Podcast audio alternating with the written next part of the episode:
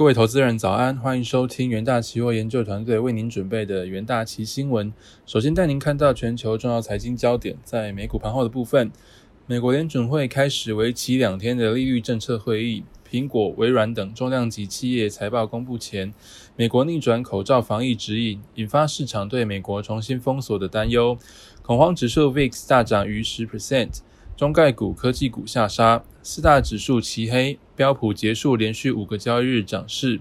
Delta 变种病毒肆虐，美国疾病管制与预防中心逆转先前的防疫指引，建议在目前疫情较严重的地区，完全接种疫苗的人在室内开始被佩戴起口罩。震惊消息方面，国际货币基金发出警告，通膨压力可能会变得更加持久，各国央行可能需要采取先发制人的行动。中国考虑对热轧钢卷等钢品出口课征更多关税，以达成限制国内产量和抑制价格飙涨的双重目标。税率将介于十到二十五 percent 之间，最快可能第三季实施。收盘，美股道琼指数下跌零点二四 percent。S M P 五百指数下跌零点四七 percent，纳斯达克指数下跌一点二一 percent，费城半导体指数下跌一点八六 percent。另一方面，新冠肺炎疫情持续蔓延全球。据美国约翰霍普金斯大学即时统计，全球确诊数已飙破一点九四亿例，死亡数突破四百一十七万例。美国累计确诊超过三千四百五十四万例，累计死亡数超过六十一点一万。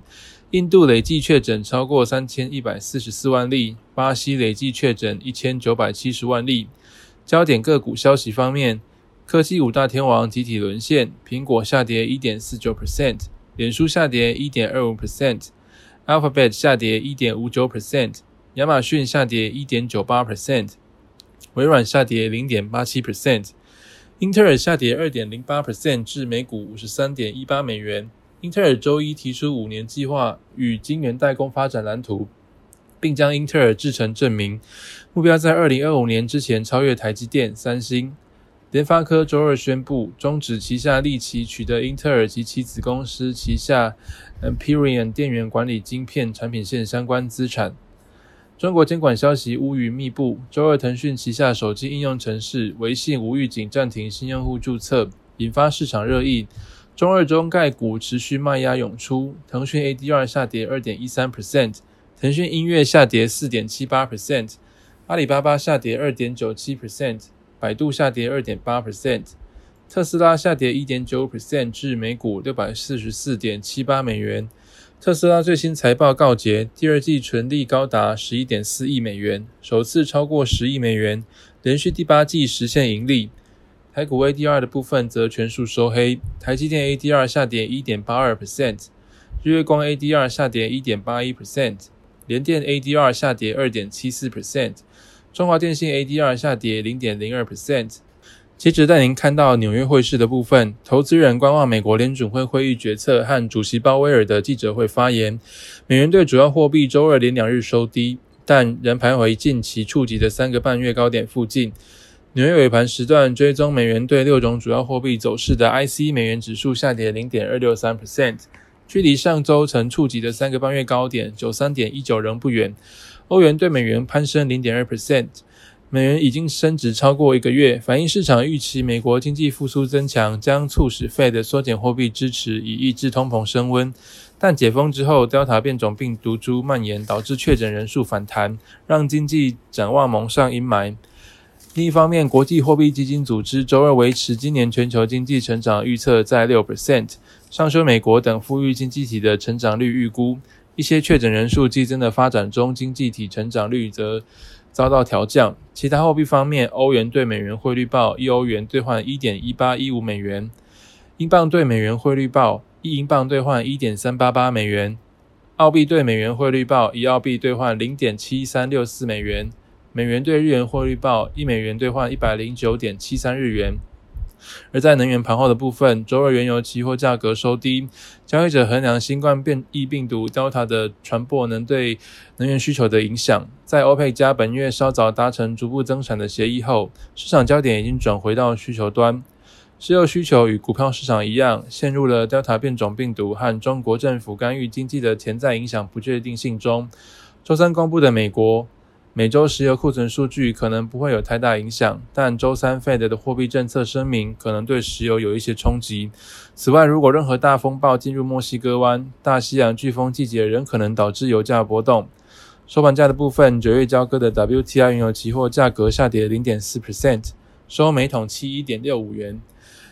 九月交割的布兰特原油期货价格下跌约零点零三 percent，收每桶七十四点四八美元。接着带您看到金属盘后，周二黄金期货价格小幅上涨，但连续第二个交易日收低于每盎司一千八百美元的关键水准以下，盘旋在三周低点附近。在周三 Fed 宣布货币政策之前，美元交易偏软，黄金保持在窄幅交易区间内。交易者正静待周二开始为期两天的 Fed 决策者会议结论。Fed 官员预计讨论最终放慢 Fed 每月购债步伐的计划。但经济学家认为不太可能公布细节资讯。与此同时，投资者也在关注中国的发展。中国打压在美上市的中汽，已在股市引发涟漪。收盘价的部分，八月交割的黄金期货价格上涨零点零三 percent，收每盎司一千七百九十九点八美元。九月交割的白银期货价格二点六 percent，下跌二点六 percent，收每盎司约二四点六五美元。九月交割的铜期货价格下跌零点九 percent。收每磅近四点五四美元。在国际新闻的部分，首先看到莫德纳周二表示，因实验室测试出现的问题，美国以外地区的疫苗生产伙伴正面临供货延误风险。未来二到四周的疫苗交货时间恐怕出现短期调整。莫德纳发言人透过电子邮件表示，虽然问题已经解决，但也耽误了莫德纳疫苗在美国以外市场的交货时间。莫德纳声明指出，将与政府保持密切联系，且认知到交货计划对疫苗接种的重要性。莫德纳正在和制造伙伴共同努力，尽可能将疫苗短缺对所有国家的冲击降到最小。而该公司目前仍持续在运送疫苗，但缺乏额外库存来缓解临时爆发的供应中中断问题。第二则国际新闻部分，量子科技为美中高科技竞争的焦点之一。美国和日本则正携手推动量子电脑领域的实际应用发展，与关注对手中国的发展。IBM 周二宣布，在日本东京西南部神奈川县的川崎企业孵化中心安装并启动 IBM Quanta System One。日本东京大学将负责管理该设备，并提供丰田、日立、Toshiba 和 Sony 等量子创新倡议联盟成员使用。而除了美国外，日本成为继德国之后第二个安装 IBM 量子电脑的国家。IBM 六月十五日在德国埃宁根总部部署第一台 Quantum System One 后，周二日本东京大学及美国俄亥俄州的克利夫兰诊所也各架设一台，以加入量子计算研究测试平台。最后，见带您看到三分钟听股期单元。首先为您介绍强势股期的部分，瑞昱期货长虹 K 棒强势拉高。瑞昱第二季营收三呃两百五十八点三九亿元，年成长四九 percent，毛利率五十点四 percent，收呃税后获利是三点零四亿元，较去年同期成长逾一点一倍，EPS 达八点四三元。美系外资表示，瑞昱广泛的产品线需求强劲，目前营运仍处上升周期，有利于瑞昱拓展新业务，而且对 PC 网通需求展望持续强劲。元大旗研究团队认为，国内法国内外法人对于瑞昱的营运成长看佳，带动期价周二强势向上走高，中场收涨七点七三 percent，长虹 K 棒冲至新高价位。而在弱势股期方面，大成钢期货日 K 棒下行格局，大成钢董事会透过现金增资发行新股，发行三点五亿股，每股面额十元，发行价格暂定为每股四十八元发行。但实际发行价格将授权董事长依照市场状况与证券承销商共同议定。因钢铁价格上涨压力，中国官方考虑对部分钢材产品征收出口关税，加强管控钢铁产能与粗钢的产量，加上环保限制的情况。让中国在铁矿石需求降温，导致铁矿石价格下滑。船产类股近期卖压加深，其中钢铁类股为弱势一环。大成钢期货同步受到打压，日 K 棒逐被逐渐逐步下行。全创期货承压于短期均线。根据研调机构 TrendForce 预估，二零二一年高阶笔电面板出货量市占将达十七点八 percent，至二零二二年则将达到二十一点四 percent。群创入主厂预计预计下半年将量产 LTPS 笔电面板，并预继预期高阶笔电需求延续至二零二二年。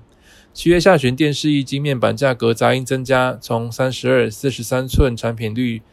产品率先反转下挫。TrendForce 预估，未来包括五十五十五寸等尺寸的价格都有反转下跌风险。预期八到九月的价格呈现缓步走跌趋势。全创期货周二下跌三点三八 percent，压抑于短期均线之下。另一方面，长荣期货疲弱向下贯破季线。外资投行汇丰证券指出，美国总统拜登对于航运运价的行政命令监管影响，市井航运业获利成长可能接近顶峰。尽呃，尽管短中期产业延续获利动能，但股票评价面已出现分歧。汇丰研判，二零二三年起风险快速上升，因此首度降评长荣至中等的投资平等，中立的投资平等，并下修目标价格。元大期货研究团队认为。航运类股近期卖压不止，长荣期货周二再度开低走低，以跌停价作收。同时，长黑 K 棒向下跌破季线，需留意后续的一个呃续跌压力。那投资人也可以留意相关的补齐标的。以上就是今天的重点新闻内容，谢谢各位收听，我们明天的元大旗新闻再见，拜拜。